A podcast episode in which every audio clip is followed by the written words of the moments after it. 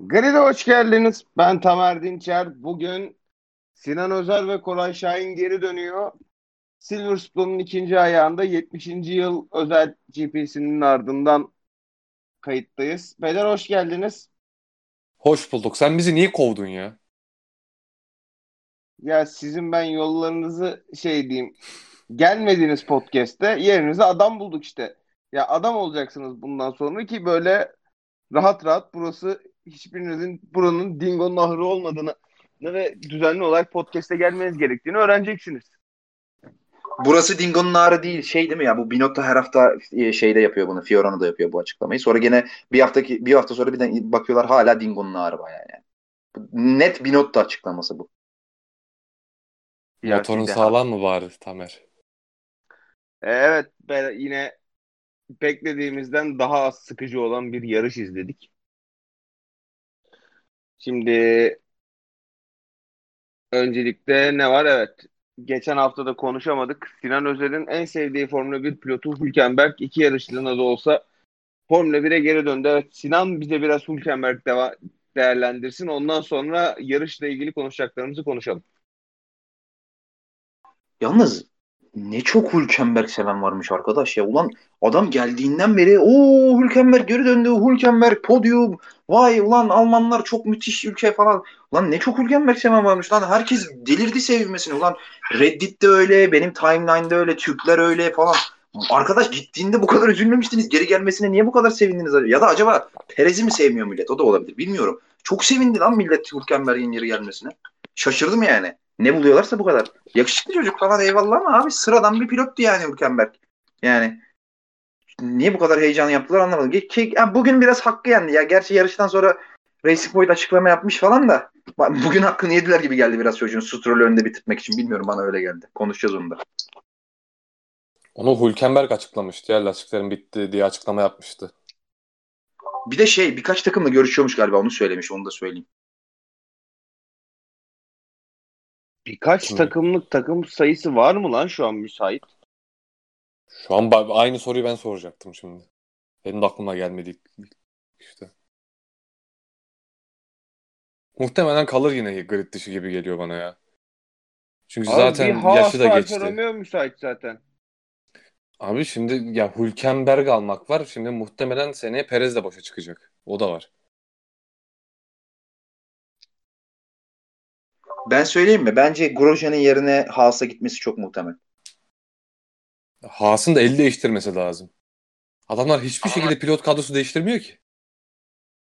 Abi Haas bu arada 1-2 sene içerisinde Formula 1'den çıkabilir ya. Durumları hiç iyi değil adamları. Çünkü ya benim aklıma yani. Haas'la, Haas'la ilgili şey geliyor işte. Hani isim değiştirip takım sahibinin değişmesi vesaire.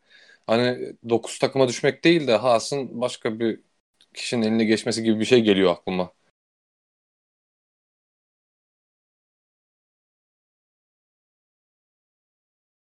Ya bu arada Hülkenberg seven hikayesinde bence şey ya gelip podyum yapsa güzel hikaye olurdu şeyi vardı herkesin içinde. O oydu biraz da.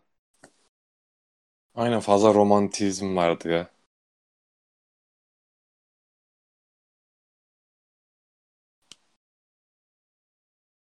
Evet o zaman o, şeye geçelim normal yarışla ilgili konuşmaya. O, yani yarışla ilgili konuşmaya girdim. Direkt de başka konuşmak istediğiniz bir şey var mı yarıştan önce? İstiyorsan Racing Point meselesini konuşalım. Yarıştan önce olsun. Aa, ben yarıştan sonra konuşalım diyecektim ama önce konuşalım. Evet.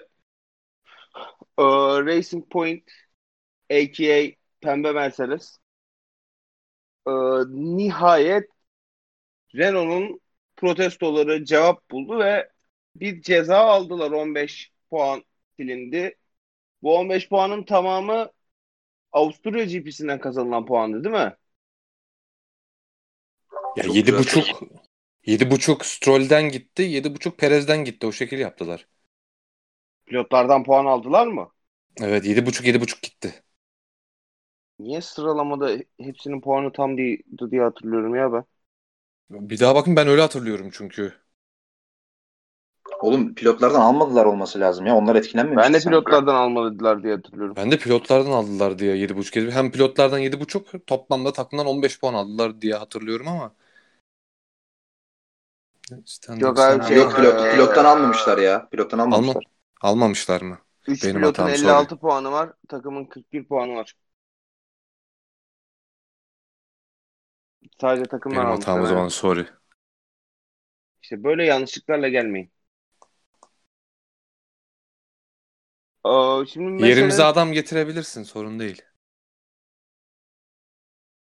e, meselenin temeli şu Racing Point başkasından alınmasına izin verilmeyen bir parçanın alındığıyla ilgili FIA tarafından suçlu bulunuyor ama aynı zamanda diskalifiye olmuyor veya parçanın kullanılması yasaklanmıyor.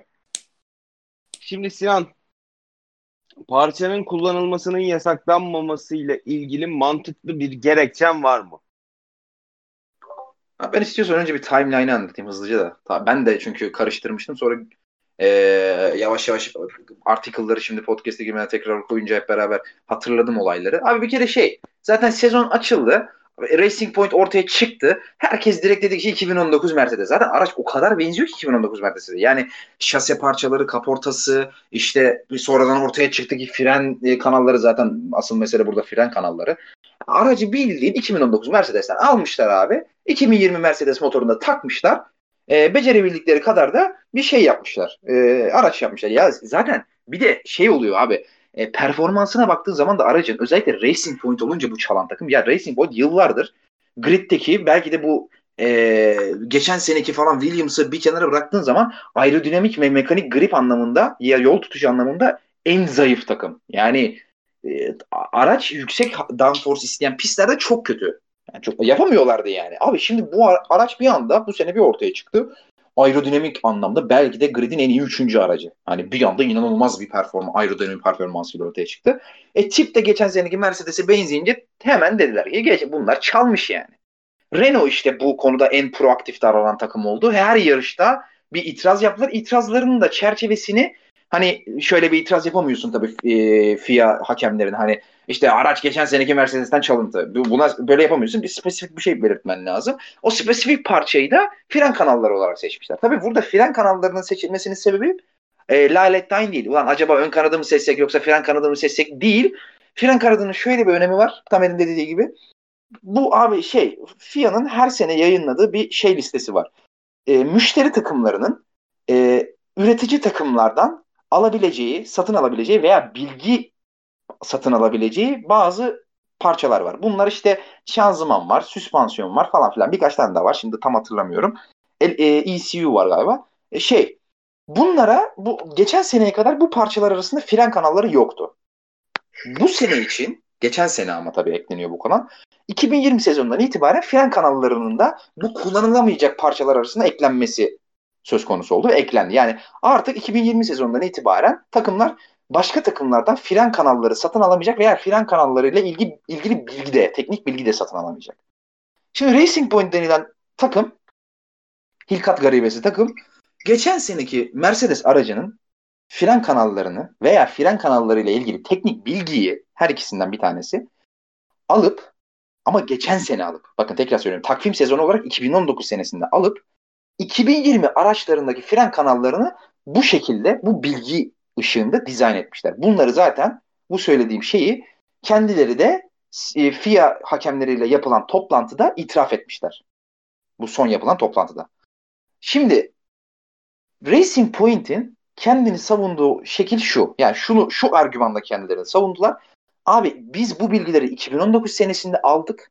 2019 senesinde biz bu e, fren kanalıyla ilgili bilgileri satın aldığımızda bu bilgiler e, bu bilgileri satın almak legaldi. Biz bunları öğrendik, bilgi havuzumuza ekledik. Siz şimdi diyorsunuz ki 2020'de bu yasak. E, biz öğrendiğimiz bilgileri beynimizden, zihnimizden ve bilgi havuzumuzdan nasıl çıkartalım? Aslında mantıklı. Yani şimdi adam sana diyor ki 2 kere 2 4 ediyor. Ha tamam diyorsun. Sonra seneye diyorsun ki 2 kere 2'nin kaç olduğunu başkasından öğrenemezsin. E, ama ben bir kere öğrendim. Nasıl olacak şimdi bu? Ya bu aslında çok mantıklı. Yani adamlardan şey de diyemezsin. Yani bilerek kötü fren yapın da diyemezsin. Adam ne biliyorsa bildiğinin en iyisi fren yapıyor sonuçta. E şimdi ama e, ortada da bir kural ihlali var mı? Var. Ya burada aslında bir yani klasik bir şey değil bu. Hani şey diyebilirsin ya gri alandan yararlanmışlar. İşte tam da aslında klasik bir gri alan değil bu. Yani sonuçta yasak ya gri alan demek Formula 1 tarihinde gri, yani şeyinde e, terminolojisinde gri alan demek e, kurallarda belirtil, belirtilmeyen bir e, şekilde bir avantaj sağlamak. Atıyorum şöyle kurallarda derse ki eğer ön kanadınız 12 santim olacak ve işte bargeboardlarla arasında 5 santim olacak. Bargeboardlarda 17 santim, 18 santim olacak. 18'den 12 çıkar arada 6 santim var. Siz oradaki 1 santimetreyi kullanıp bir e, e, avantaj elde ederseniz bu gri alan kullanmak olur. Çünkü bu FIA'nın kurallarında bir açık bir kullanmak olur. Ama burada öyle değil. Burada açık açık kural diyor ki 2020 senesindeki araçlarda fren kanalları ile ilgili bilgi satın alamazsın. Ama Racing Point almış. Bu gri alan kullanımına girmiyor o yüzden. Ama adamlar da haklı. E biz nasıl öğrendiğimiz bilgiyi kafamızdan, zihnimizden silelim diyor. Bilerek mi kötü fren yapalım diyor. E bu da haklı. Ama FIA tabii ki yapacağı bir şey olmadığı için ve takımlardan da bu kadar ciddi ve haklı bir isyan olduğu için Racing Point'e bir ceza vermek zorunda kaldı. Verdiği cezada 15 puan silme ve 400 bin euro şey cezası, para cezası. Ee, aynı zamanda şöyle de bir cümle var açıklanan cezada. Bundan sonra bu fren kanalını kullandıkları her yarışta uyarıya tabi tutulacak. Şimdi enteresan olan nokta bu. Uyarı ne demek? E şimdi ben araca 3.0 turbo e, motor takarım. Kurallarda 1.6 diyor ama bana derler ki uyarıya tabi. E bana ne abi uyarı versen de ver. Ben 1500 beygir motor takarım o arabaya. Ne olacak ki? Ya şimdi buradaki sıkıntı bu. Şimdi bunu niye yaptıkları ile ilgili bir bilgi yok ki zaten bu yarışta da bugünkü yarışta da kullandılar bu fren kanallarını. Yine takımlar itiraz etmiş ve yine bir uyarı aldılar. Bu birkaç saat önce açıklanmış kanal şey karar yine FIA bir uyarı vermiş. Şimdi bunun sebebi ne olabilir? Nasıl bunu hala kullanmaya devam ediyor? Nasıl FIA izin veriyor? Çok büyük ihtimal e, fren kanalları sezonun ortasında dizayn edilmesi çok kolay olmayan bir parça. Yani öyle ön kanat arka kanat gibi bir şey değil. Çok e, fundamental bir parça aracın aerodinamiği konusunda ve güvenlik sorunu da teşkil edebiliyor. Yani sonuçta siz fren kanalını bir anda değiştirmeye kalkarsanız bir güvenlik sorunu da teşkil edebilir. Pilotların sağlığı da riske girebilir. O sebeple büyük ihtimal FIA Racing Point'e bir süre tanıyor şu anda ve bu e, fren kanalını redesign etmeleri için belli bir süre tanıyor. Bu süre ne kadar? Artık yaz, yaz arası mı, iki yarış mı, üç yarış mı, beş yarış mı? Bunu bilemiyoruz. Ha, belki komple bu sezon boyunca bunu kullanmalarına izin verebilirler ve sadece bu 15 puan cezasıyla kapatabilirler bu olayı. Bilmiyoruz. Orası şu anda muamma ama şu ana kadar olay, olan olaylar bu şekilde gelişti. Ağzına sağlık. Teşekkür Yani ederim. Özer'den beklenmeyecek şekilde iyi özet. Geçelim mi yarışa? Bu konuda Yalnız- yorumlarınız yok mu Ha, bir dakika ama bir dakika bir dakika şey var tabii. Ee, şey takime götüren kimdi? Renault, Ferrari, McLaren, Williams mı? Ee, bir de şey Racing Point'in kendisi işte. Ha, o da şey ters tarafta. Yaz ben Sinan'ın e, dediklerinin üstüne bir, bir iki bir şey ekleyeceğim. E, şimdi sonuç ol- doğal olarak hani normal bir sezonda değiliz vesaire ama ya daha önce e, böyle işte kurallara uymayan işte, işte gri alan olan vesaire daha önce sezon içinde bu parçaların değiştiğini gördük. Atıyorum e, 2018'deydi yanlış hatırlamıyorsam. Haas'ın bir e, taban tasarımı vardı ve o taban tasarımının değiştirilmesi için kurallara uygun değildi ve değiştirilmesi için de Haas'a bir süre vermişti FIA. Aşağı yukarı bir, bir buçuk aylık bir süreydi. E, yaz arası falan vardı. Benim tek kafama e, takılan konu şimdi e, Sinan söyledi ya uyarı verdiler diye. Ben- şu an haberlere vesaire şu ana kadar okumadık bir yerde ama böyle bir bildiri de yayınlanmadı muhtemelen FIA tarafından. E, Yok yok bir yok yok yayınlanmış. yani. Yarıştan bu yarıştan sonra yayınlanmış abi. Bugün e, FIA yine takımların itra- Renault itiraz etmiş gene. Yine bir uyarı yani şey reprimand diyorlar ya bu. Yani uyarı değil onu ne olarak çevir? İhtar. İhtar vermiş yani. Ya bu, bu, ya işte bunun için bundan sonra yapılması gereken artık FIA'nın bir süre tanıması. Ya biraz önce senin dediğin gibi fren kanalları öyle çabucak dizayn edilece- edilebilecek bir parça değil. Ve hani aracı da aslında tamamen değiştirebilecek bir konu. Sonuçta hava kanalları aracın arkasını etkiliyor vesaire. Ya onun için artık hani bu bunun kesinlikle bir sonuca vardı. FIA'nın da bir süre vermesi lazım Racing Point'e. Yoksa hem Racing Point için kötü olacak. Yani bir anda belki şöyle bir karar da çıkabilir yani. Ee, sen bu- ben bu şeyi yasaklıyorum diye. Ya bir anda böyle bir Fi- FIA'nın böyle saçmalıkları çoktur yani. Onun için o, o asıl olay şu an bence direkt FIA'dan yani ceza da doğrudur bu arada. Çünkü e, ne kadar gri alan olsa da ya da Force'un ya Racing Point'in de kendine göre haklı bir durumu olmuş olsa da e, bir şekilde bir kural ihlali söz konusu aslında burada. Onun için tamamen iş FIA'da bitiyor ve eğer e, FIA e, şu kısa süre içinde bu kararı vermezse uyarılarla devam ederse daha sonra işte uyarıların ardından yine bir puan silme cezası vesaire dönerse abi bu sezonla ilgili tek konuşulacak şey muhtemelen bu bile olabilir yani.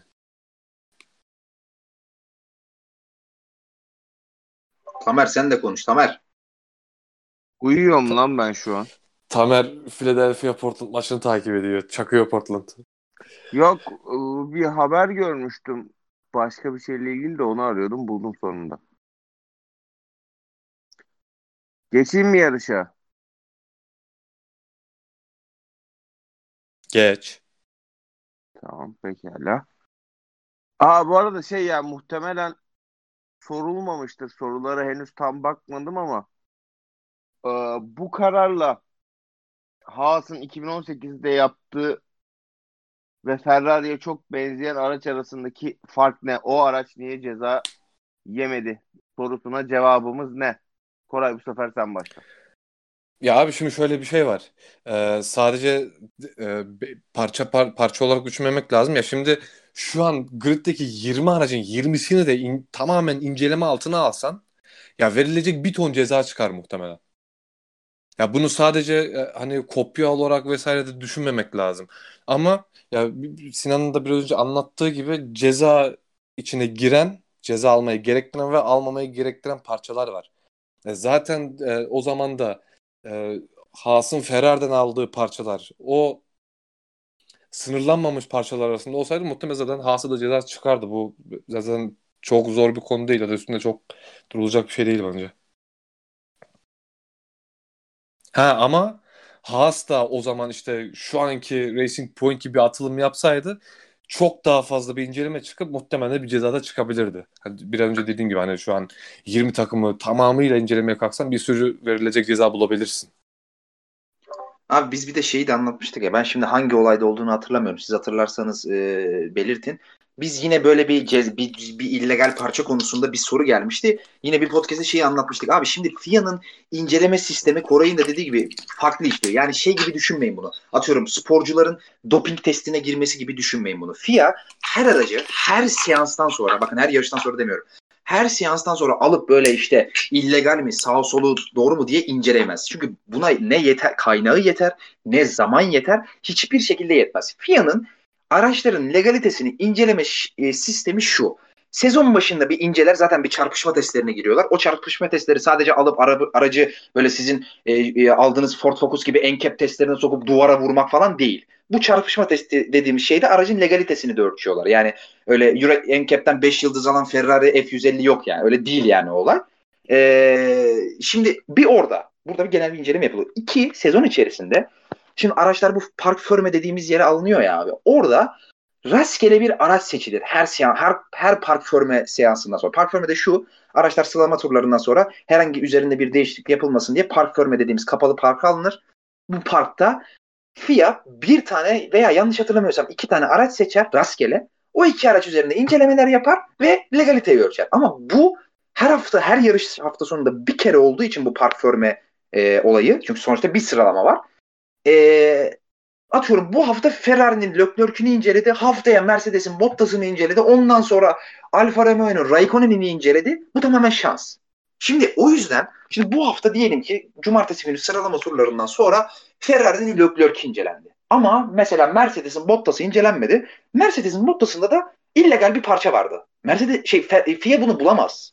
Bulamaz yani. Koray'ın demek istediği o her yerde illegal parça vardır. Var zaten. Her sene de oluyor. Ama bu ya tespit edilemiyor ya da geç tespit ediliyor. Kullanan kullanmış oluyor. Şimdi bunu başka tespit etme yolunda peki diyeceksiniz. İşte bu sene Racing Point'te olduğu gibi bir takım itirazı. Eğer takımlar bir takım veya takımlardan itiraz gelirse bakın burada illegal parça var diye o zaman incelemeye alınıyor. İşte burada da olan durum bu. Yani Racing Point'in zaten Mercedes'ten bir parça almış olma olasılığı o kadar yüksekti ki. Yani fren fren kanalını almış olmasa başka bir şey çıkacaktı zaten. Renault da fren kanalına itiraz etti. O yeni eklenen parça olduğu için listeye. Ve haklı çıktı zaten de. Ama şimdi şöyle bir şey olsaydı Racing Point'in görünümü falan Mercedes'e hiç benzemeseydi ve böyle de bir e, şüphe olmasaydı takımlarda ve hiçbir itiraz da gelmeseydi Racing Point bu illegal fren kanalıyla bütün sene boyu yarışabilirdi. Veya dediğim gibi sezonun 8. yarışında Almanya'da falan filan bir yerde bir park formu sırasında incelenecekti. Aa fren kanalları illegalmiş. O zaman ortaya çıkacaktı.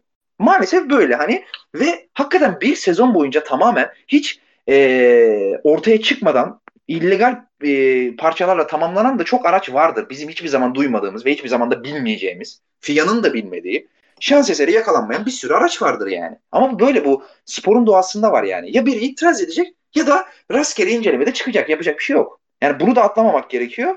E, o yüzden hani ona ceza çıkmamıştı, bu niye, buna niye ceza çıktı falan. Hani böyle nüanslar var arada.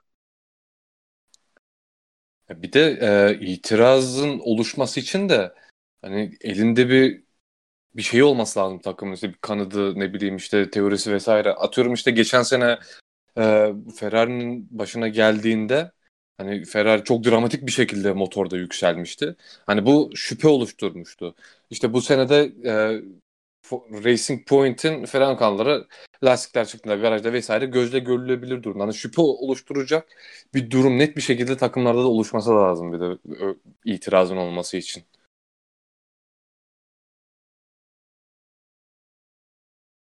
Ferrari geçen sene motorda çok dramatik bir yükseliş gerçekleştirdim demiştin sen biraz önce. Evet. Özellikle sıralamada. Kat- katılmıyorum bu yorumuna Abi ama bir, bir Mercedes ve Red Bull bütün sene Ferrari motoru diye bas bas bağırdı ya. neyse katılmıyorum ama huzur kaçırmamak adına yarışa dönüyorum. Ee, Hülkenberg şimdi asıl konuşmamız gereken iki konudan biri diğeri Q3 yapamayan dört kere şampiyon. Ee, Hülkenberg sezon çıktığı ikinci sıralama turunda üçüncü sırayı aldı ve bütün Formula 1 timeline'ında bir Hülkenberg podyum hype'lanması yaşandı ama Kral umutları çok uzun süre tutmayarak birinci daha startta yerini kaybetti. Ee, yani şimdi yarışın ana konusu bir birinci turdaki Sebastian Vettel spinini değerlendirebilir misin Sinan bize? Bütün detaylarıyla en ince ayrıntısına girerek. Yani en ince ayrıntısına girmek isterim de en ince ayrıntı falan da yok ya ve adam e, körbü öyle bir almış ki hani onboard'unu izlediniz bilmiyorum spinning. Ya öyle bir kör almış ki utanmasa hani dümdüz o ikinci viraj var ya sağ dönen ya oraya doğru girecekmiş. Yani hiç viraj falan dönmeyeyim demiş baba. Dümdüz oraya gireyim demiş ben yani. Ne uğraşacağım sağ sol viraj falan bir sürü araba var. Ha, utanmasa öyle girecekmiş. Sonra bir de diyor ki araç çok dengesizdi spin attım. Ya Allah aşkına 2010 Red Bull'u getirsen oraya öyle körbe girince soğuk lastiklerle o bile spin atar. Yani nasıl burada kendine suç bulmadan başkalarına suç bulabilir anlamıyorum. Yani herif beni her gün şaşırtmaya devam ediyor. Tebrik ediyorum ama şey artık herifin kafasında Formula 1 yok ki şu anda. Yani bitmiş herif yani. Herifin kafasında yok. Ya bir de ya şimdi onu da konuşacağız. Çok atlamak istemiyorum da Allah aşkına yani bir de dönüp yok diyor ki işte siz e, şey ne messed up falan your strategy has been messed up. Ya Allah aşkına abi Allah aşkına. Küçücük virajda yanında pilot bile yokken 850 metre körbün içinden viraj alıp tam gaz o lastiklerle spin atıyorsun. 20. sıraya düşüyorsun. Sonra da diyorsun ki takıma ya işte your strategy has been messed up falan. Ya abi Allah aşkına şimdi küfür edeceğim ya. Hiç, hiç ince kalın detayı falan yok. Bildiğin amatör yapmaz ya. Amatör öyle körp mü alınır abi Allah aşkına bir açın izlesinler yani olayı onboard'dan görmeyen. Adam öyle bir körp almış ki. Yani nasıl spin atmayacak o araç zaten yani buz gibi lastiklerle. Herif geçen sene bıraktığı yerden devam ediyor. Tam gaz. Ya tamam Ferrari kötü falan filan da. Abi Leclerc de aynı Ferrari'ye biniyor. Aynı Ferrari'ye biniyor. Geçen yarış 3. oldu, bu yarış 4. oldu. Bu araç Racing Point'ten hız daha yavaş. Kuvvetle muhtemel McLaren'le ya aynıdır ya daha yavaştır. Yeri geliyor Renault sıralamada Renault'dan da daha yavaş. Adam geçen sene geçen hafta podyum aldı. Bu hafta dördüncü bitirdi. Müthiş de bir stratejiyle. O stratejiyi de bu arada Leclerc kendisi bastırmış. Ben bu şeyde tweet attım yarış sırasında Ferrari gördüm. Hiç övmemize gerek yokmuş. Onu da zaten Leclerc ısrar etmiş. Yarıştan sonra söyledi. Zaten o geri zekalıların aklına gelmezdi zaten. Hiç şaşırmadım o yüzden. Allah'ın aptallarının. Yine Leclerc bastırmış yani. Ya aynı aracı Leclerc de kullanıyor abi. Neyin şeyi yani? Yok işte ya şimdi millet, millet yine savunmuş onu. O yüzden söylüyorum bunları. Yine işte işte Vettel'e şey Vettel'in aracında sıkıntı vardı. işte Ferrari aracı kötü de işte Ferrari şöyle de böyle. Tabii abi her şey Ferrari. Tamam Ferrari eyvallah Ferrari de.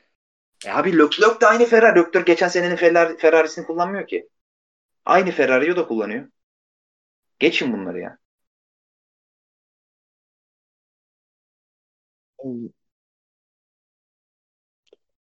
Mercedesler sırayla çok fazla lastik yediler bir de. Yani asıl konuşacağımız konu o. Ee, şimdi çok atlamış olacağım ama Sinan tweet attı diye erkenden aklımdayken bunu Sinan'a sormak istiyorum. Ee, Sinan Hamilton son pitini yaparken o piti yapmadan devam etse sence ne olurdu?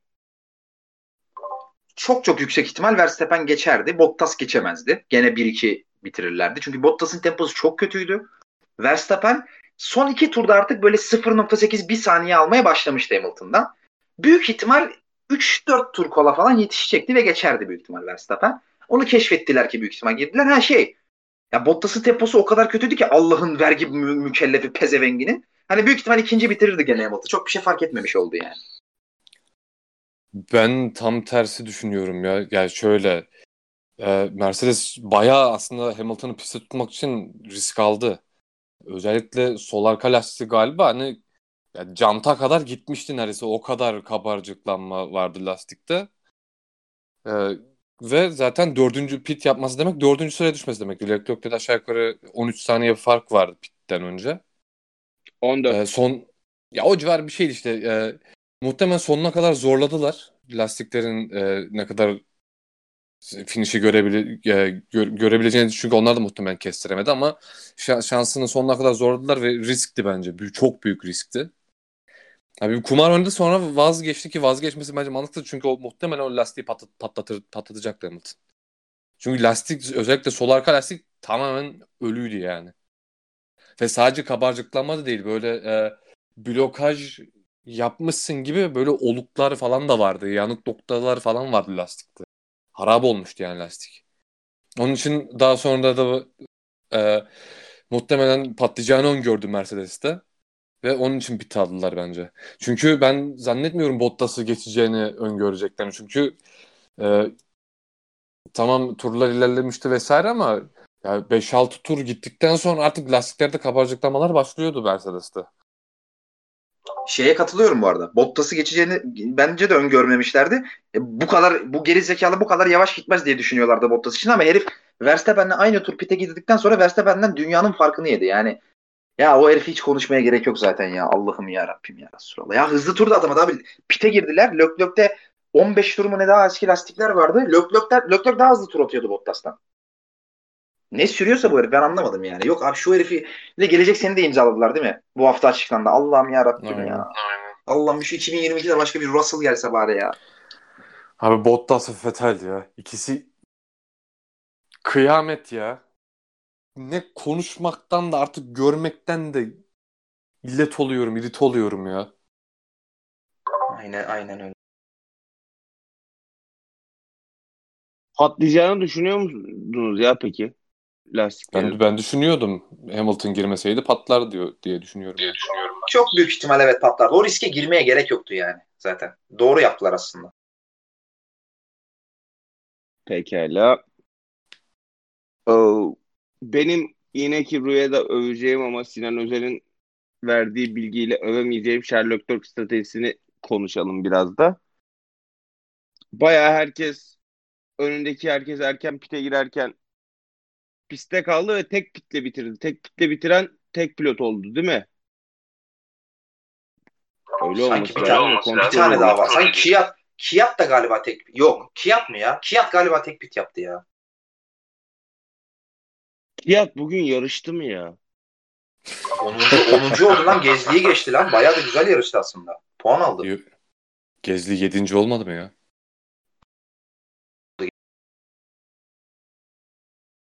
Yok Gezi düştü. Sonlara doğru düşüyordu. Bakalım. Şu an baktım da tek Yok, pit yok, yapan Leclerc'le Ocon var. Kia Ha şey Ocon Ocon. Ocon Ocon doğru aynen doğru Ocon. bir de Raikkonen. Reis orada şey, şey Raikkonen mi? Hiçbir işe yaramayan bir pit stop strateji. o pite gelmiyor üşenmiştir muhtemelen. Abi Raikkonen yarışa niye kullanılmış hardlarla bas başlamış ya? O öyle miymiş lan?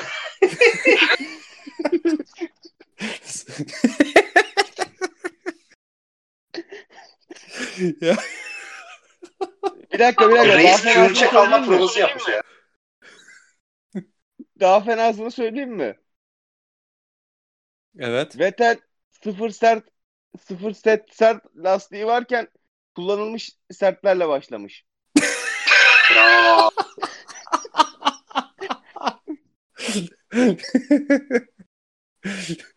Narcos GP'ye hoş geldiniz. Ya abi Raikkonen'in dün bir ses kaydı düştü. Onu gör, gördünüz mü? Bu sıralamalarda bir, bir şey söylemiş. Şimdi ne söylediğini hatırlamıyorum. Şeyin ya artık böyle bir ayar mı söyledi, bir şey mi söyledi veya bir taktik mi verdi mühendis bilmiyorum. Şey lafını kesip şey demiş. Ya abi uzatma amına koyayım. Her türlü yavaşız zaten demiş. Bildiğin böyle küfürlü yani.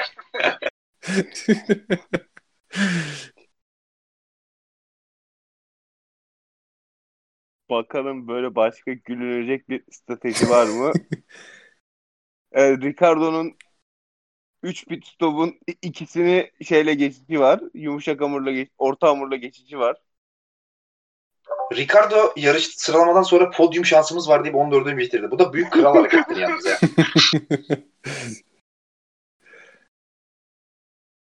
Evet, başka o kadar da komik bir şey kalmamış ya.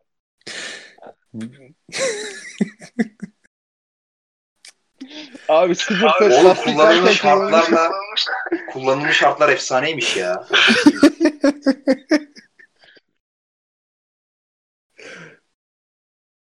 Abi cidden sıfır set lastiği vermiş. Vettel'in ona rağmen kullanılmış da başlamış yarışa ya. Alfa. Kral sı- sıfır sette de 11 tur gitmiş amına koyayım kullanılmış 22 tur gitmiş.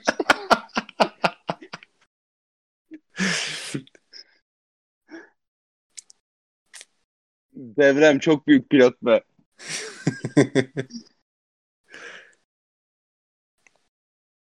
Aa, çok güldük evet. Başka Abi yarışla ilgili aklıma hiçbir şey gelmiyor ya. Allah kahretsin. Abi Ama şey ya. uykum var değil mi? Ya uykum var değil hayır. Yarışı düşünüyorum bir taraftan. Bir taraftan maç takibi. Bir taraftan Philadelphia'ya kalmış kuponumu takip ediyorum. o kuponu yırt. Ya herif, herif Sixers Blazers maçına Sixers'a vermiş. Ya yemin ediyorum bak Allah belanı ver Embiid oynamazdı şu Sixers yani. Oyna, o kadar- ya biz rezaletiz. Herifler sezonun topunu oynuyor. Gitmiş Sixers'a oynamış ya. Bravo. Direkt sobaya at ya kuponu. Tamam boş Jo. Joel Embiid de sakatlanmış bak. Tamam kupon geldi hayırlı olsun. Aa, yok. Bakıyorum da. Ha bir şeyi Sa- konuşalım ya bu Verstappen'in aradaki pit stopunu alt turluk yumuşak hamur denemesini. Yani sizce gerek var mıydı? Bence yoktu ama direkt Mercedes'in durumuna göre yaptılar zaten. Biraz garanti oynamak için Mercedes çünkü bayağı sorun yaşıyordu ki telsizden de hem Bottas'a hem Hamilton'a da söyledikten sonra zaten galiba Bottas'la aynı anda girdiler değil mi pite? Yok, aynen, o şey, aynen. Ee, o Verstappen'in ikinci piti. Ben ilk pitinden bahsediyorum. Hayır zaten ge- gerekli olup olmadığını söyleyeceğimiz ikinci pit değil mi? Zaten ilk pite zaten gerek var. Ya biraz daha İlk- gidemez için- miydi benim mana dediğim? Ha ha ha aynen o, orası. yani şey yarışı orta hamurla bitireme bilecek kadar gidemez miydi? Ya sonuna gidemez ama yani lastiklerin durumu iyiydi. Tur zamanları da Mercedeslerle neredeyse bir hatta bazı turlarda da daha iyiydi son turlara pite gelmeden önceki son turlarına göre. Hani daha daha fazla pist üstünde kalabilirdi ama erken oldu bence pit- o pit stop. Hayır yalnız şey e, Hamilton ve Bottas lastik lastik diye ağlarken Fom taşak geçiyormuş gibi Verstappen'in lastiklerin çok iyi konuşmalarını yayınlıyordu ya. Ama cidden Red Bull ya şimdi biz şey çok konuşuyoruz ya Mercedes aerodinamik olarak çok iyi işte bunu Racing Point'in parçalarından da anlıyoruz vesaire ama abi iyi aerodinami bir de verimli aerodinaminin farkı işte burada ortaya çıkıyor. Bir Red Bull'un tamam Red Bull'un aerodinamisi belki şu an Mercedes kadar e, iyi durumda değil ama Red Bull'unki çok çok daha verimli bu kesin ya. Aynı sorun mesela Racing Point'te yaşıyor. Özellikle işte sezona çok iyi girip son bir iki yarışta biraz daha bocalamaya başladı Racing Point. Bu, o da bu bundan kaynaklı mesela. Yani Silverstone ya bu pist özellikle bunu çok iyi anlatan bir pist bize. Onun için hani Red Bull'un e, aerodinami verimli olarak hani griddeki en iyi araç olduğunu gösterdi şu iki yarış. Ya şey bu arada Racing Point yani bir yerden sonra düşmeye başlayacak zaten. Çünkü o aracın e, daha ne kadar gelişebileceği konusunda bir şeyi yok. O araç limitinde bir araç zaten. Ya hadi Mercedes'in elinde olsa yine gelişimi olabilir ama ya şimdi Racing Abi Point'te bir olması geliş- abi bir gelişmiş araç 2020 Mercedes zaten. Ya aynen işte hani o en azından araç değişti. Ama burada işte aerodinamik güncellemeler bilmem neler vesaire getireceksin. O da o kadar verimli olmuyor ki aracı da zaten Mercedes gibi anlayamıyorsun da.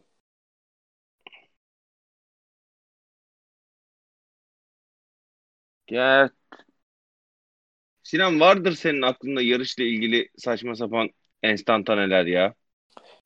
Oğlum timeline'a göre git işte. Ne oldu ne bitti. Abi Yani yarışta zaten- bir şey olmadı ha. Ee, evet Sebastian Vettel'e gelelim. Allah kahretsin onu ya. Kral yarışa sadece spin atarak değil telsiz konuşmalarında ağlayarak da damga vurdu.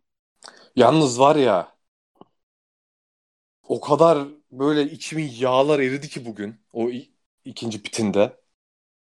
Leclerc'in arkasına gelmişti ya. Şey pardon Leclerc Vettel'in arkasına gelmişti. Ay, aynen aynen. O ara Vettel'i pite aldılar.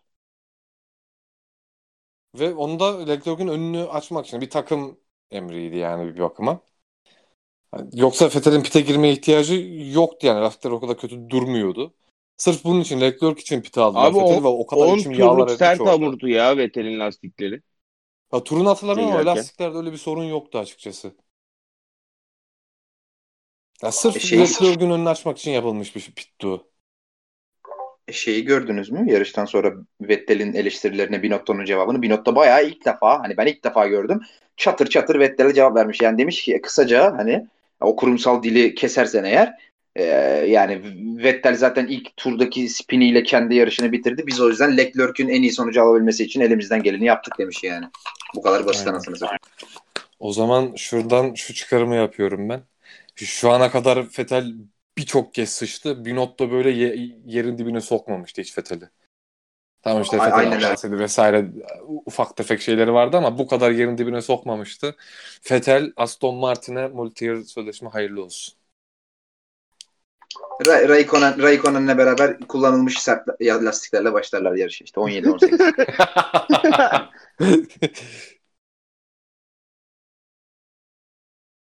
Ya bir şey diyeceğim.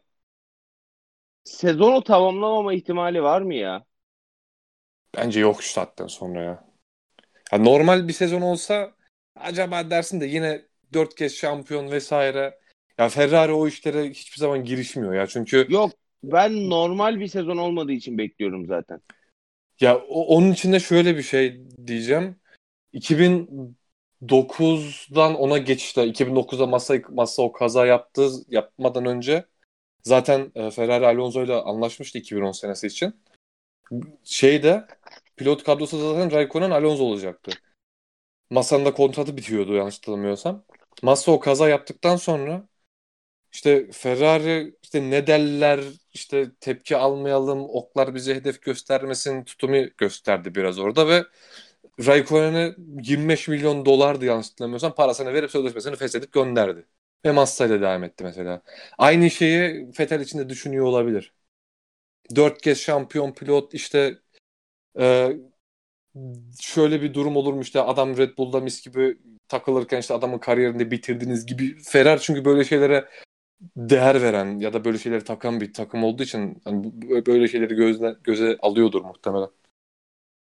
Ya ben bir de bu arada, ka- bu arada... kaç yarış kaldı ki baba zaten? 6-7 yarış falan kaldı mı? Yani bir yarış da kalmadı zaten yani. Zaten sezon yarısı bitmek üzere zaten. Ve bir böyle bitirirler ya. Çok uzun şey yapmazlar yani. İşte ilk 8 vardı. 3 daha mı açıklanmıştı? Galiba 12 şey yarış oldu totalde ama tam hatırlamıyorum. Şey Imola geldi, Portekiz geldi, bir de İtalya'daki Mugello geldi. Ha, o o ilk açıklandı. Mugello da yoktu. Ya işte ilk 8 Avrupa e, yarışından Almanya sonra geldi. Ya muhtemelen bir 15-16'yı görecek gene ya. ya. Aynen yarısı gitmiş sezonu. Ya yok ben Ferrari tarafındansa Vettel tarafından bekliyorum zaten dediğim olayı da. Ondan. Vettel'de onu yapacak göt yok. Yani ben Fetel olsam yapardım en azından öyle diyeyim. Abi yapsam bu sefer zaten sadece şey için değil ya. B- bütün F1 camiası tarafından artık Fetel yerden yere, yere vuruluyor yani. Bu durumda da kaç kaçma ka, e, bu durumda bir de kaçarsa o zaman profili tamamen lekelenir. Abi daha ne kadar lekelenecek Allah aşkına ya. Dört kez şampiyon olan bugün ilk turda ortada hiçbir şey yokken spin attı ya. Abi pilot olunca öyle düşünmezsin gene ya. Ben hani onun tarafından bakmaya çalışıyorum. Ben olsam hani bu, bu, o şekilde düşünmezdim yani. İşte yok bana şey diyorlar mı ben kaçayım gideyim vesaire. Ya bir de şöyle bir şey var. Adamın kariyeri devam edecek. Ya şimdi kısa bir sürede olsa bir Formula 1'den Formula 1 aracına uzak kalmak doğal olarak o da daha, daha kötü gidecek. Zaten kariyeri çakılmış durumda. Ya sadece kariyer değil hani şu an Fethel'i anlatacak bir pilotaj yeteneği yok. Yani Fettel şu an neyi yapabiliyor? Ya bu duruma düşmüş pilotun işte aşağı yukarı 6-7 ayda olsa e, Formula 1 aracına uzak kaldığını düşünsene. Ya yok ben onun işte bu 6-7 aylık ara verme diyebileceğim olayın Vettel'e iyi geleceğini düşünüyorum bir de bir taraftan. Ha psikolojik olarak evet o, o konuda hem fikrim. Yani daha iyi bile dönebilir. Ha daha iyi dönemez tabii de. Hani şey ya albüm mu? Al... Yani. Ha söyle. Ya en azından kafa resetlenmiş olur. Hani ne yapıyor artık orada? İsveç dağlarında mı takılıyor? Ee, Budizme mi veriyor kendini? Ne yapıyorsa bilmiyorum da hani en azından kendini sıfırlamış olur. Ya gerçi sezon evet. bittiğinde onun içinde bir süresi olacak. Hem takım değişikliği olsun hem bir sonraki sezona geçişte o ara olsun. Onun ha, için yine zaman olacak Albon bence. Ya Albon, Albon, Albon, gerçekten. Albon övmeyelim ya. Albon konuşalım diyecektim çünkü herifin performansı kötü yani. İyi evet. değil şu aralar yani. Adamın iki tane yarışı var. İkisinde Hamilton biçti. Başka da böyle Albon, aha pilot geliyor bir performansı yok yani. Abi yarışı iyi ama şey sıralaması çok kötü ya. Sıralamayı bir türlü halledemedi. Ya abi gerçekten artık şey düşünmeye başladım. Yani Verstappen bu kadar mı iyi pilot acaba ya? Yoksa bu abi hem Gezli. E şimdi bak Gezli büyük takımı kaldıramadı falan filan diyoruz. Sanki bu futbolmuş gibi. Öyle de bir şeyler dedik geçen sene. Hani bir sebep bulmak için de. Abi adam Adam e, Red Bull'a gelmeden önceki Toro Rosso performansı belli. E şimdi Red Bull'dan kovulduktan sonraki Toro Rosso performansı belli. E şimdi Albon'un performansı belli. Abi Verstappen gerçekten bu kadar mı iyi pilot ki bu, bunları yapabilen araçla takım arkadaşları bun, yani yanına bile yaklaşamıyor yani. Hani ya ne bileyim hani adam yarış kazanıyor. Mercedeslerle falan rekabet edebiliyor yeri geldiği zaman işte en ufak bir fırsatını gördüğü zaman direkt koyuyor, geçiyor, yarışı kazanıyor falan. Ama takım arkadaşları yanına bile yaklaşamıyor herifin. İşte bir Ricardo vardı. Hani Ricardo ama Ricardo'nun son senesinden önce tam Verstappen oturmamıştı. Hani Ricardo'nun son senesinde oturdu Verstappen. E zaten son senesinde de paramparça etti Ricardo'yu zaten. E, şimdi ondan sonraki performansını hep bir, hep beraber izliyoruz artık iyice olgunlaştıktan sonra Verstappen'in. Hak, hakikaten yani Albon mu kötü, Gezdi mi kötü yoksa Verstappen mi çok çok çok iyi? Hani o, gerçekten onu düşünmeye başladılar. Ya, hakikaten Grid'in acaba en iyi pilotu mu? Gerçekten e, ciddi ciddi konuşmak lazım gibi geliyor. Bence şu anda hakikaten Grid'in en iyi pilotu yani Verstappen. Yani Hamilton'ı falan ben saymıyorum çünkü. Hamilton falan çünkü Bottas'a falan geçilen adam yani sıralamalarda. Ben Bottas'a geçilen adama Grid'in en iyi pilotu diyemiyorum yani. Bilmiyorum. Bence Verstappen şu anda Grid'in en, en iyi pilotu galiba. Ya bir de şöyle bir durum var. Ya şimdi Gezli e, ilk geldiğinde şeyde falan zaten konuşmuştuk. E, geçen seneki podcastlerde bu sezon önceki testlerde o kazasından so- sonra Horner Red Bull'da giden her kötü şey Gezli'ye mal. Devamlı bir Ge- Gezli'ye Gezli sorumlu tuttu. Ya şimdi genç pilot daha Formula 1'de bir iki sene geçirmiş tecrübeli pilot değil. Hani bir tecrübesi bu kadar tecrübeli olmayan genç pilotu bu kadar baskı altına almak bir kere doğru değil. Ha. Gezli tarafında da eğer oraya sen hak etmek istiyorsan onu kaldıracaksın abi. Yok Gezdiğinde- geçen sene Gez diye çok net bir moving vardı ya. Ya bir de şöyle bir şey var şimdi. Albon Taylandlı. E, Red Bull sponsor Red Bull'un sahibiydi galiba o da Taylandlı. Red Bull'un sahibi Taylandlı mıymış lan? Ya Avustralya merkezli firma ama temelleri Tayland'da atıldı. Ya firmanın sahibi ya da işte ortaklarından biri tam onu hatırlamıyorum Taylandlı. Ve zaten Albon'un da orada bir şey var. Torpili var. Hani benim aklıma bu da geliyor aslında hani e, acaba biraz Aynen. Gezli yendim tamam Şalen Gezli Yuvidya. ya, Gezli'yi evladım olarak görüyorum falan ama hani bu, bu durumu sadece Gezli'yi savunmak için de hani olabilir mi? Ya benim aklıma geliyor açıkçası. Ve hani şimdi Gezli'yi o kadar baskı altına almışken ya çok da iyi performans tamam Toro da çok iyi işler yapıyor ama bir de baskı altında üstleri oynayan takımda yarışmak başka. Ve üstüne o baskıyı yiyorsun. Ya Gezli'nin performansının düşmesi hatta tur yemesi. Ya tamam tur yeme olayı Ge- Gezli'ye bağlanır ama hani Verstappen'e zaten hani ka- karşı koymasını bekliyorum ama bu kadar fark yemesi normal bir bakıma. Aynı şekilde Albon. Albon zaten yarış görmemiş bir pilot, pilot olarak geldi. E işte bu sene ikinci senesi vesaire. Ya Albon da zaten ortalıkta ki, ki- kimse adını şanını bilmiyordu Albon'un. Albon bir anda ortaya çıktı. Ve benim aklıma onun için geldi bu işte Taylandlı patronlar vesaire. Ondan sonra Albon'un gelişi. Ve hani böyle pilotların ya Verstappen gibi bir adamla zaten mücadele etmesine imkan yok. Ya onun için son iki senede hiçbir şekilde yanına yaklaşabilecek bir takım arkadaşı olmadı. Hani Sinan Ricardo'yu söyledi. Ricardo'nun son senesi işte denize döktü. Bu, Ricardo'yu pilotaj anlamında bu sene ve geçen sene inanılmaz seviye atladı Verstappen. Bunu da sayabiliriz. Ama e, gridde en iyi pilot konusunda da ben Sinan'a katılmıyorum. Ben hala Hamilton'ın olduğunu düşünüyorum. Abi şey bu arada ne Hamilton ne Prime'ında Vettel takım arkadaşını bu kadar ezemiyordu psikolojik olarak. Abi çünkü bu durumda bir takım o bir önce anlattığım durumlarda takım arkadaşları olmadı. Ha yani şey direkt abi adam hani Ya yaptığı Vettel'in hareket sen devam et. Vettel'in takım arkadaşı Weber'di abi. Bence Weber Vettel'den daha iyi bir pilottu. Ki zaten Vettel de proje adamıydı biraz. Özellikle son yarış 2010'daki Abu Dhabi Weber artık şampiyon oldu olacak her şey Weber Alonso arasında giderken bir anda Vettel şampiyon oldu. Ve hani biraz heba etti Vettel'i şampiyon yapmak için Red Bull biraz. biraz. O yarışın var ya yemin ediyorum incelenmesi lazım. Allah belanı versin aynı şeyi düşünüyorum yıllardır. Ya Weber var ya ben Weber'in yerinde olsam yangın çıkarırdım ya. Yemin ediyorum herifi şampiyon yapmadılar ya. Gerçekten. Aynen öyle.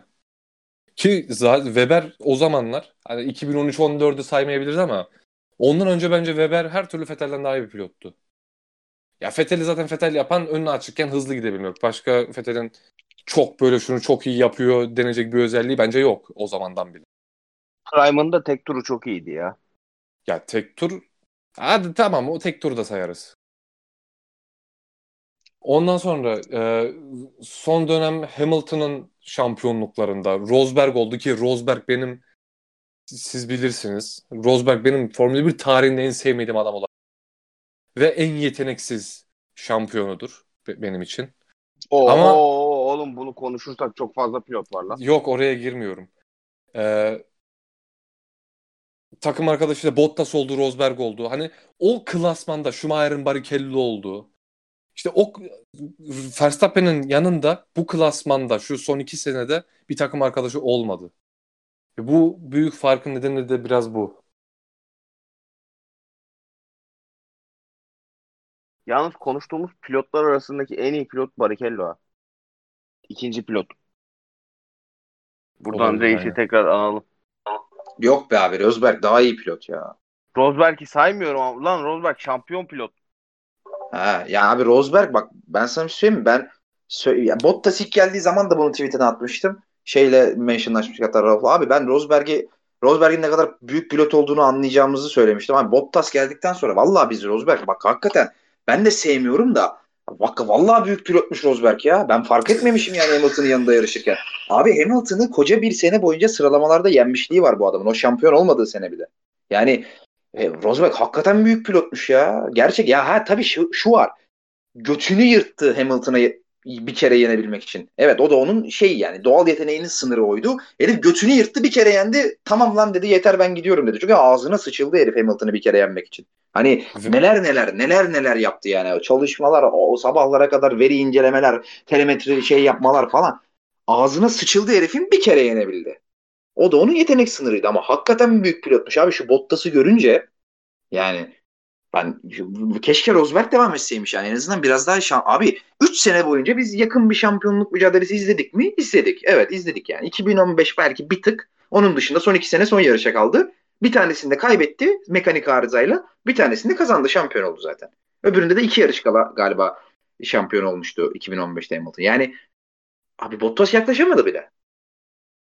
Bu vet abi, siz dua edin şey yani. E, bu 2017-2019 dönemi arası bu seneyi saymıyorum. Dua edin Ferrari'ler vardı yani. Bir tık da Red Bull'lar vardı. Yoksa eğer 2014-16 arası olduğu gibi eğer Mercedes gene dominant olsaydı biz var ya oho podcast moskes çekmezdik biz yani ben sana söyleyeyim. Hamilton 5 yarış 6 yarış kadar her sene şampiyon olurdu. Her sene olurdu sanki, yani. Sanki o 2017'de 2018'de 5 yarış 6 yarış kala şampiyon olmadı. Ya o bambaşka bir olay mı? Orada gene de bir şampiyonluk her sen o, o iki senede de şampiyonluk son ana kadar kalacak diye bekledin ama kalmadı. O Ferrari'nin ve Vettel'in sığırlıkları ama mücadele vardı. Öyle bir öyle olması gerekiyordu en azından.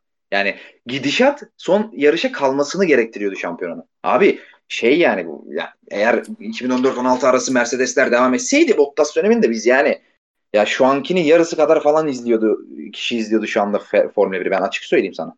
Ya bu Bottas denen herif ben hayatımda bu kadar ya hakikaten düz kelimesi bu herif için yaratıldı. Ya bu kadar düz insan ben görmedim hayatımda. Ya Finlandiyalı evet falan hani soğuk insanlar oluyorlar da baba Hakinen de Finlandiyalıydı ya. Prime Raikkonen de Finlandiyalıydı yani. Tamam herif düz. Hayatını üç kelimeyle idare ettiriyor Raikkonen. Evet doğru. Hakinen de öyleydi. Bunlar beş kelimeyle beş kelimeyle İngilizce konuşan insanlar bunlar yani. Evet doğru. Ama yani abi Raikkonen'in bir açın 2005 Suzuka'da son son turda fizikelliğe bir geçişini izleyin yani. Ya bu adamların ne yarışları var? Abi bu Bottas denen herif mükemmel olursa kazanıyor. Mükemmel olacak her şey. Hamilton'da böyle bir şey gününe denk gelecek böyle bir, bir hassas oldu falan sevgilisinin falan ayrıldığı güne denk gelecek falan. Rihanna'nın falan böyle trip attığı güne denk gelecek. O zaman kazanıyor. Böyle Rio zamanları falan bu Rio'ya falan gidiyorlar ya. Kafalı böyle alkollü falan oluyor Hamilton. O ara bir tane kazanıyor. Bir de Hamilton'ın böyle bir lastik falan böyle bir motor falan patlıyor. O ara kazanırsa kazanıyor bir tane. Onu da genelde Verstappen kazanıyor da. Her şey mükemmel olacak. Babanın yarış kazanacağı tutuyor. Oğlum Yok Hamilton'ın lastiği patladı yine Hamilton kazandı lan. ya, ya o işte işte amına koyayım. Ya, ya yok baba Rosberg vallahi büyük pilotmuş ya. Yemin ederim büyük pilotmuş ya. Bu, bu herifi nereden aldılar ya? Nerede Kovalainen'i getirsen bundan daha büyük pilotu ya. Daha iyi fin ya. Bu nereden çıktı bu herif ya? Ya bir de işimiz gücüm yok. Bir sene daha bu pezevengi izleyeceğiz yani. Kural 2022 kuralları da şimdi kurallar da bir sene ertelendi 2022'ye. Ben var ya Allah'ım yani 2022'ye kadar böyle beni bir Formula 1'in varlığına da unuttursalar ne kadar güzel olur ya. Hiç beklentiye girmesek yani. Şu pandemi döneminin en büyük zararı bak bana. Şu kuralların bir sene ertelenmesi yani. Kurtulduk diyorduk bir sene daha izleyeceğiz. Bittik yani.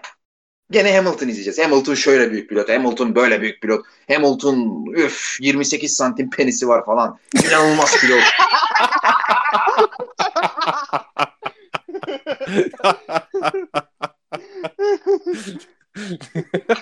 Gene o İngiliz İngiliz o İngiliz milliyetçileri var ya o BBC'deki o kel bir tane Andrew Benson mıdır nedir o pezevengin adı. Of Hamilton Allah'ım Hamilton inanılmaz Hamilton bu herifi gelecek başbakanımız yapalım falan. Schumacher'den iyi pilot. Senna kimmiş falan. Gene bunları bir sene daha dinleyeceğiz. Ağzına sıçayım ya. Gene bunları dinleyeceğiz ya.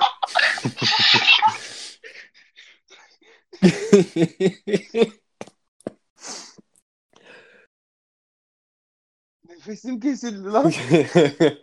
Yalnız şöyle bir şey var bir de.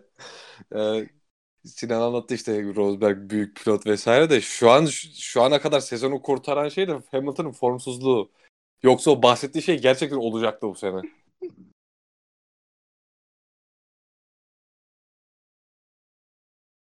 Sorulara geçelim mi? Geçelim canım. Seni mi kıracağım? Yarışı bitirdik mi?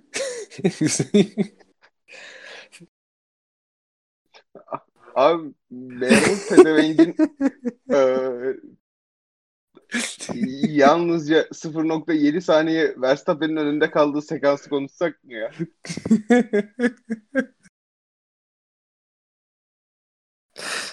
Yani ben krize girdim herhalde.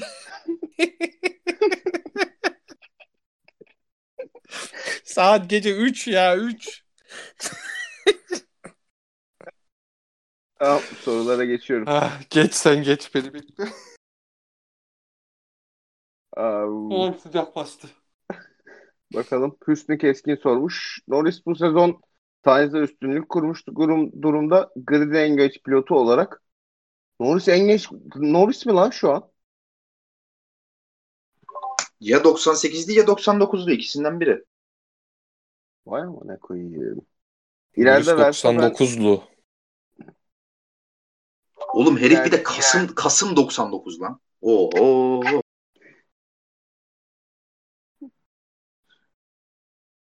McLaren'ın son şampiyon yok McLaren'ın son şampiyonu 2008. Hamilton'ın McLaren dönemini o kadar silmişim ki amına koyayım.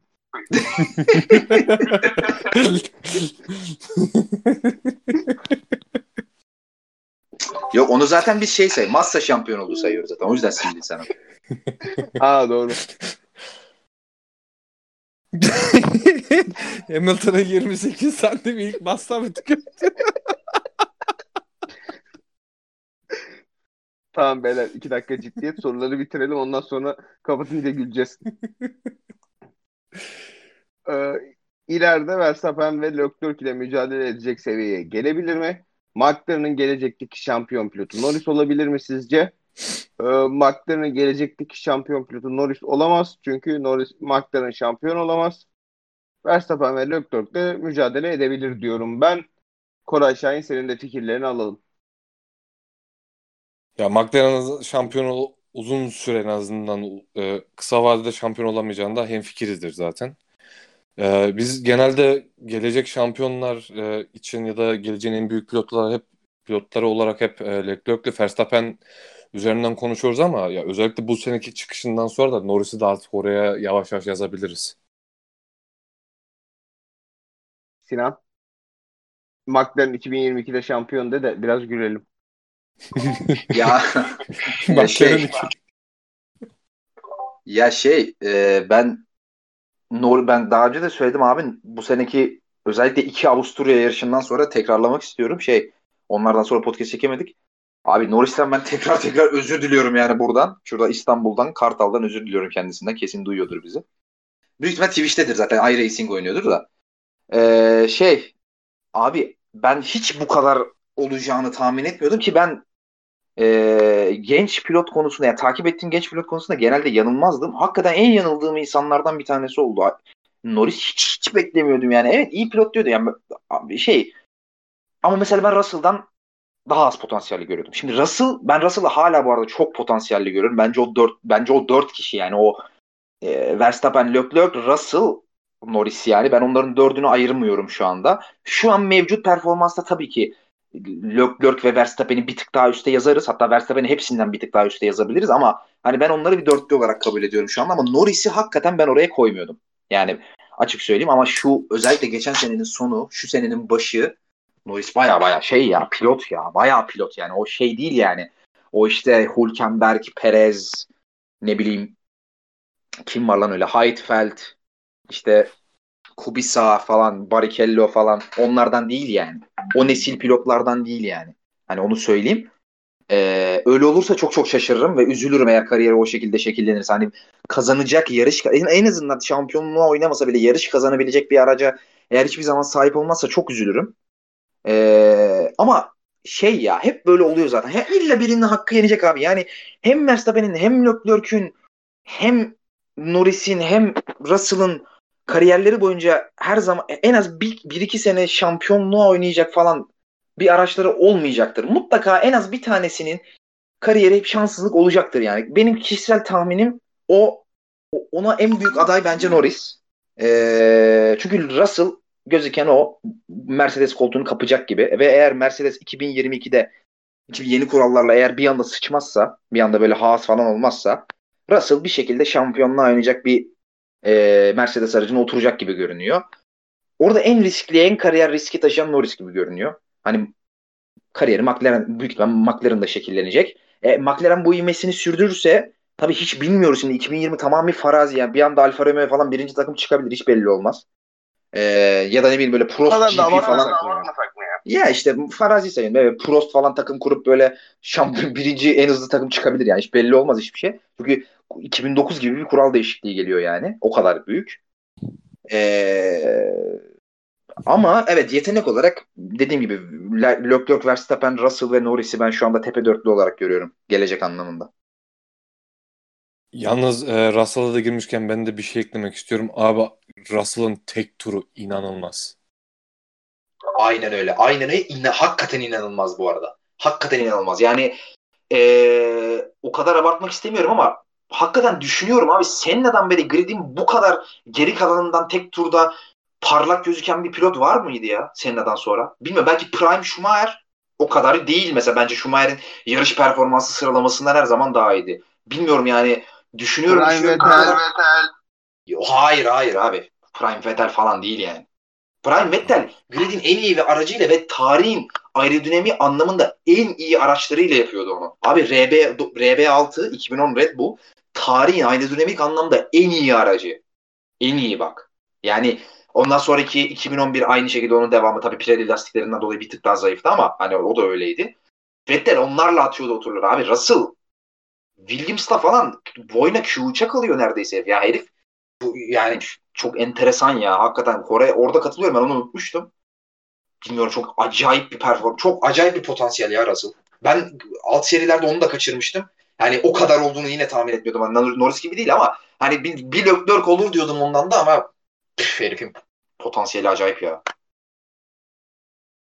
Bence evet. Norris'ten e, Norris'ten daha yüksek potansiyeli ve yani e, Norris'ten de bahsederken hani tamam yetenekli pilot işte geçiş yapmakta ya da hızlı gitmekte bir sorun yok ama Norris'in şöyle bir sorunu var abi.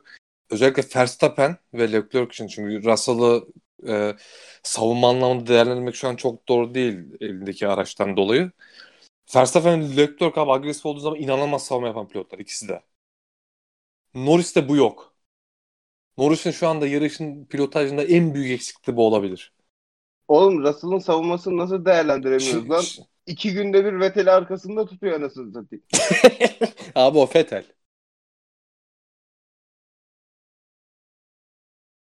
Ya şu an en, 9. araç zaten elindeki Al- Alfa Romeo daha kötü. Hani o araçta da çok fazla savunmayı değerlendirmek doğru olmaz ya. Bu arada Williams konuşmuşken ekleyeyim. Latifi ne yarrak gibi pilot çıktı ya. Lütfü. Tam lütfü lan. ya bugün Williams'ın olayını gördünüz mü ya?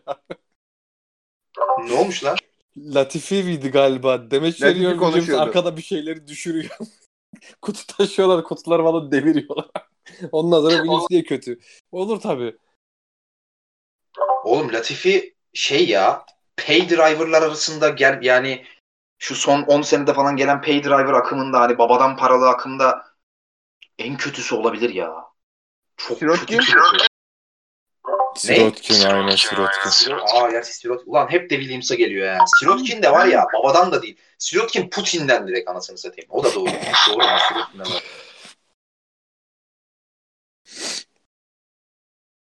Evet. İkinci soruya geçelim. Bartu sormuş. Red Bull'un ikinci koltuk laneti var mı? Gezdi pilot gibi pilot mudur? Red Bull'un ikinci koltuk laneti o kadar da değil. Gezdi de pilottur yani hani. Ekstra bir şey yok. Sinan eklemek istediğin bir şey var mı? Yok abi gezli pilottur. Koray sana söz vermiyorum çünkü 3 saat gezdi öveceksin. Uykum var. Yok zaten biraz önce anlattık zaten Red Bull'un ikinci koltuk ve gezdi olayını. Ee, Alp the Drinker sormuş. Canım abim Vettel'in dünya yansı umurumda olmayışı hakkında ne düşünüyorsunuz? Allah belasını versin onun. Öküz. Oğlum adam senede 40 milyon dolar sadece kontratından para kazanıyor. Ve adam kırmızı bir Ferrari kullanıyor. Yaklaşık bin küsür beygirlik. Yani sence senin umurunda olur muydu? Yani anladın mı? Yani olmaz. O, o değil. Geçen hafta harbi hiçbir şey umurunda değildi herifin ya. Oğlum herif şey lan. Ben bu ben onu var ya geçen seneden beri kime benzettiğimi ar- arıyordum. Birebir Serdar Ortaç. Aynı kafa yapısındalar şu anda. Salmışlar dünyayı. Öyle programdan programa geziyorlar. İşte bir ka- şeye çıkıyor. Ne Katarsis'e çıkıyor. Öbür gün Seda Sayan'a çıkıyor. Ondan sonra Halk TV'ye çıkar bir ara. Sonra Beyaz TV. Öyle. Bu da aynı öyle. Bir röportajda Ferrari beni kötü strateji yaptı falan. Ulan spin attık ah be falan. Saldım ben. Aynı aynı. Birebir Serdar Ortaç. Parayı da kumarda yerse tamamdır. O para da Yok kumar da yenmez be.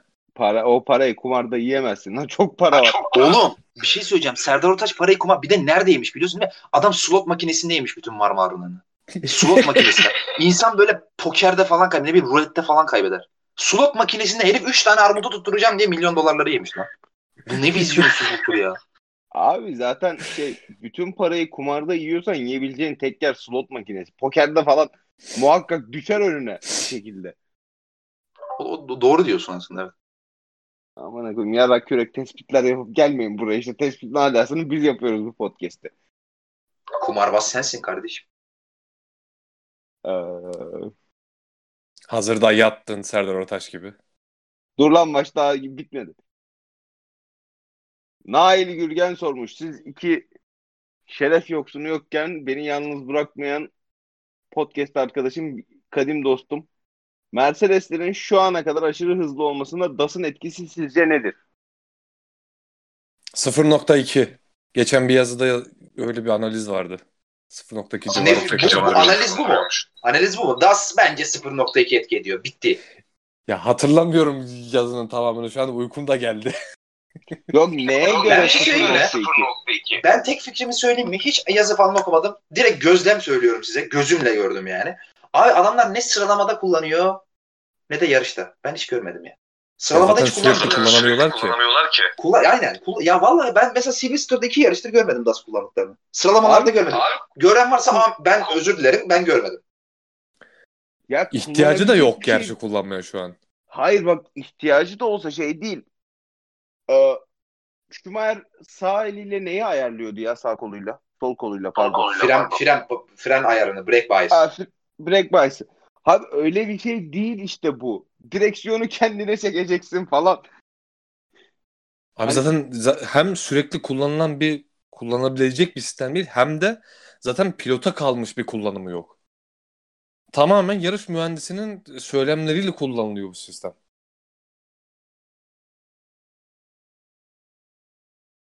Yani sen e, ben düzlüğe çıktım hadi bu düzlükte çek viraja geliyorum it bilmem ne sen de sürekli zaten bunu yapamazsın. Yani, Öyle söyleyince de bir komik oldu ya. Sistem ne abi? İtiyoruz, çekiyoruz.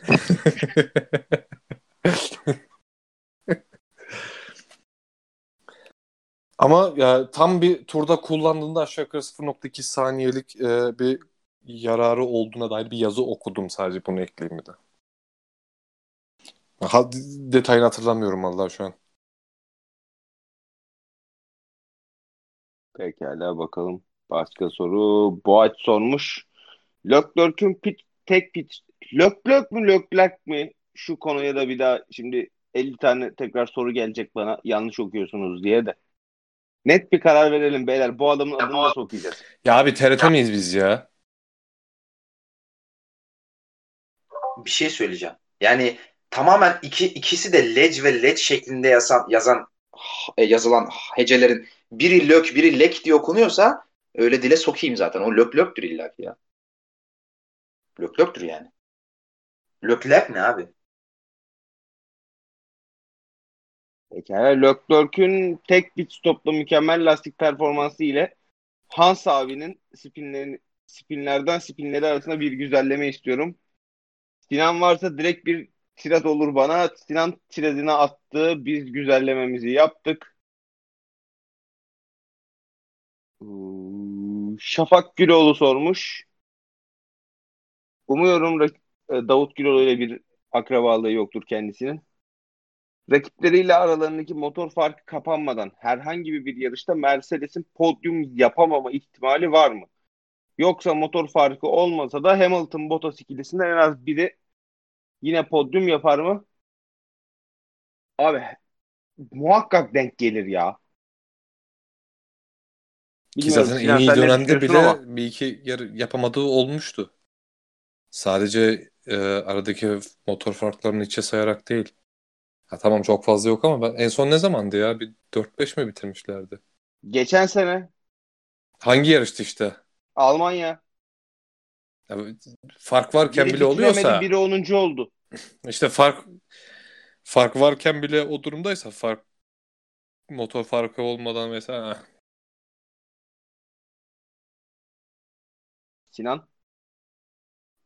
Ya tabii ben şey e, bence ikisi de retire olmadan e, podyumda bitiremeyecekleri yarış çok güzel. Abi de bu, bu şeyi de şey söyleyeyim. Bunun motorla falan da bir alakası yok. Abi şu anda şasi de inanılmaz. Yani adamlar bir saniye hızlı abi sıralı motorlarında. Bu motorla alakası yok yani sadece. Adamlar şasi de inanılmaz bir seviyede şu anda. Adamlar lastikleri yiyor. Niye yiyor? Aerodinami uçmuş artık. Bak bu gerçekten böyle. Bakın açıp şeyi izleyebilirsiniz. Şu 2011 2013 arası 2010'u saymıyorum. O, o zamanki lastikler traktör lastiği olduğu için uçak aerodinamisi koysan erimiyordu zaten lastikler. Ee, şey 2011-13 arası Red Bull'un en büyük problemi inanılmaz lastik yiyorlar. Çünkü aerodinamisi inanılmaz yüksekti diğer rakiplerine göre. Hani yememe şansı yoktu. Özellikle 2013'ün ilk yarısında kural değişikliği gelmeden sezon ortasında o da büyük bir kazıktı bu arada Formula 1'e yapılan. Çok çok kötü kullanıyorlardı lastikleri Mercedes'le beraber. Yani ee, şey adamların şasisi de acayip. Acayip bir şasi, şasisi de var yani Mercedes. Sadece motor değil. Ko- Şu an kombinasyon olarak belki de 93 Williams'tan sonra tarihin en dominant belki Formula 1 aracı şu anda. Grid, gridin geri kalanıyla kıyasladığın zaman. Acayip bir araç yani. Ya birader bak bu soruya her seferinde aynı cevabı veriyorum da bir pilotun her yarışta podyum yaptığı bir araç var bu sporun tarihinde. Evet 2002 Schumacher. Evet. Ya 2004 bu arada çok daha iyi araç da dominant e, gridin kalanından fark açısından 2002. Schumacher'e anlatan araç. İki- 2004'te Schumann'in sallamadığı yarışlar vardı. O yüzden podyum full olmadı. Şey Spa mesela. Herif öyle geziyordu yani Vettel gibi.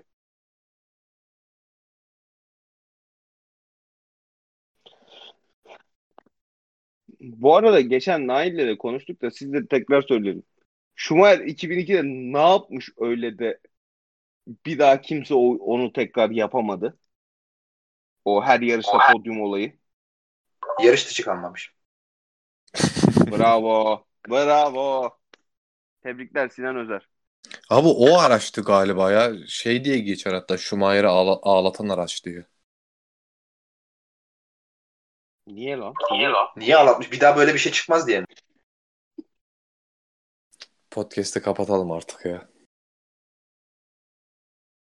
Schumacher'ı ağlatan araçsa 2000, 2004'tür ya. 2000, 2000'den Ama hayır çok işte daha biraz önce siz de söylediniz. E, tamam 2004 araç daha iyi ama 2002 diğer araçların durumuna göre daha dominant bir araç. Ve zaten ya Ferrari o dönem böyle çok fazla bir dayanıklık sorunu vesaire sadece 2002 içinde değil. Öyle bir durumları da yoktu çok fazla Ferrari'nin. Ya şu an mesela yani Hamilton kaç kaç yarıştır yarışçı kalmıyor ya? Allah bilir. Allah bilir yani. En Ha son şimdi- geçen sezon hangi yarıştı ya? Ya, ya işte c- cevabı bulmak zor değil yani. Şimdi mesela Mercedes'te kalmıyor. Ya Çalışma s- sistemi ne bileyim işte vizyon artık neyse yazsan onlarla hepsi de bağlantılı işte. O zamanki araç Allah gibiydi. Ha, şimdiki Mercedes de öyle. Tamam peki geçiyoruz. Sebastian Kıdan Hamilton ne zaman yarış dışı kalacak diye sormuş. Ee, Mugello da kafasına biri uzaktan çakmak atacak öyle yarış dışı kalacak. Mugello'da yarış var değil mi ya? Ben bazen bunu unutuyorum ya. Abi Ferrari'nin Mugello'da kaybederse yaşanacakları düşünebiliyor musunuz? Ferrari Mugello'da kazanacak mı? Öyle bir beklenti mi var? Neyse ki seyirci yok yarışta. Abi hayır şimdi Ferrari bisikletle yarışsa bile Mugello'da favori olması lazım. Çünkü kimse o pistle ilgili hiçbir şey bilmiyor. Abi Ya o değil de- araç o kadar kötü ki. Neyse Sinan sen söyle. yok yok sen söyle ben bambaşka bir şey söyleyeceğim. Söyle. Ya diğer takımların pisti bilip bilmemesi şu anki Ferrari durumunda hiç önemli değil yani. Ferrari bir buçuk saniyeye yakın yeri geliyor bir buçuk saniye yiyor yani Mercedes'ten. Hani bu Mercedes bir pisti bilmiyor ya da Red Bull bir pisti bilmiyor Ferrari ondan önüne geçer diye bir şey söylemez yani. Ki antrenmanlar yapılacak. De sadece tamam pist değişiyor olabilir ama bir pilot pilotlar takımlar pist değişiyor diyor. Frenleme noktalarını, viraj açılarını vesaire bunları analiz edemeyecek ya da bunları çabuk kavrayamayacak diye de bir şey yok ki. Ya yok öyle tabii de abi bir taraftan 500 senedir birinin üzerinde çalıştığı pist var. Diğer tarafta kimsenin daha önce çıkmadığı bir pist var. Abi senede aşağı yukarı 20 yarış yapılıyor her sene. İşte Ferrari'nin 995 yarışı mı 996 yarışı mı ne oldu tarihte? Ama Ferrari strateji yapmayı beceremiyor mesela hala. Mantıklı evet geçiyoruz. Ee, biri Bottas'ın mükemmel performansı derken yaptığımız ironiyi anlamamış. Ee, Vettel Aston Martin yaparsa Perez'i kim kapar sizce? Haas mı dedik buna ya? Haas ve Alfa olur ya. Ee, Ferrari Vettel için tek pit stop yapamaz mıydı? Vettel yarış içinde buna mı istemekti? Yani bunu konuştuk zaten. Kendi yarışını bok ettiği için Ferrari de Vettel'i değil şeyi öne çıkartmaya çalıştı. Red Bull yarış temposunda bu kadar iyi iş nasıl çıkarttı? Ortalama güncelleme, ortada güncelleme yok, bir şey yok. Sizce Verstappen Mehdi mi? Dünyayı kıyametten kurtaracak akla sahip. Ya onu da anlattık aslında aerodinami verimi açısından. Onun da cevabını verdik orada. Racing Point'e verilen ceza hakkında düşüncelerimizi konuştuk. Utku sormuş. Albon'un sıralamalarda sıçıp yarışta çok iyi yükselmesinin sebebi sizce nedir? Yarışın başında da sıçıyor. Yarışın sonunda yükselebiliyor sadece. Bunu geçen sene de konuşmuştuk. Var mı ekleyeceğiniz bir şey? Albon'u da konuştuk aslında ya. Ha. Benim üstüne bir şey aklıma gelmiyor şu an. Verstappen'in podyumunu sormuşlar ama orada soru zaten yanlışmış. Ee, bu kadar ya konuşacak başka bir şey kalmadı. Beyler ağzınıza Peki. sağlık. Teşekkürler sizin de. Sizle bir buçuk saat boyunca boş yapmak bir şerefti. Neyse Sinan Özel'in- teşekkürler. esprileri konusunda da çok eğlendik. Orayı Ee, kesip ayrı bir şekilde atmak lazım ya. abi şey orayı sırtıma sesli dövme yaptıracağım. Ee, görüşmek üzere hoşçakalın. Hoşçakalın. Hoşçakalın.